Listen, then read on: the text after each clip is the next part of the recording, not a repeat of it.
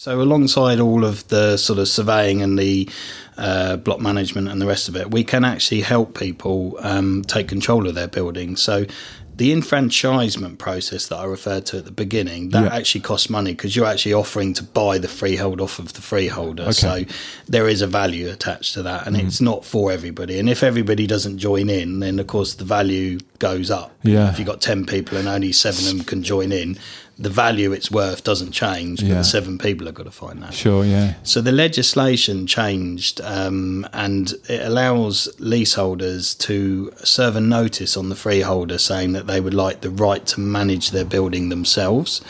Obviously, they don't actually physically have to manage it themselves. They can appoint an agent like ourselves, but it takes away from the freeholder the right to choose the managing agent or Okay. managing them. Normally, that's because um, the building's got into a bit of a dilapidated state. Because ultimately, it's your asset, your your your flat that you've owned. So, Yeah. you know, you've got an invested interest to make sure the building's repaired and maintained properly, and the freeholder maybe might be in breach of their obligations, Yeah. but not interested in dealing with that. So it's a it's a good tool for that reason.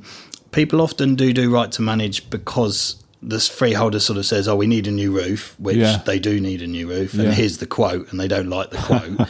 um, often people do it on the basis that once they've got the right to manage, they then kind of don't have to pay the bill, but actually the roof hasn't repaired itself. So Yeah. it's kind of quite difficult. Uh, you have to dolge down as to what people really, why they really want to do the right to manage. And if it's literally just because they don't want to pay a big bill, well, the roof is not going to repair itself. No, so, sure, yeah. um, but then that incomes, you know, creativeness as well because they might be able to talk to the freeholder and maybe sell the roof space to a developer Okay. to build flats on it. Yeah, right. And then they don't not paying out for the roof space. So the the legislation has changed quite a lot in the last few years about building on top of airspace, essentially. Yeah. So it's much more open to people now. Okay. Um, and so you know, our job is to kind of find a solution for people and Yeah. work with them to to get what they need out of it without kind of you know crippling them along Yeah. the way.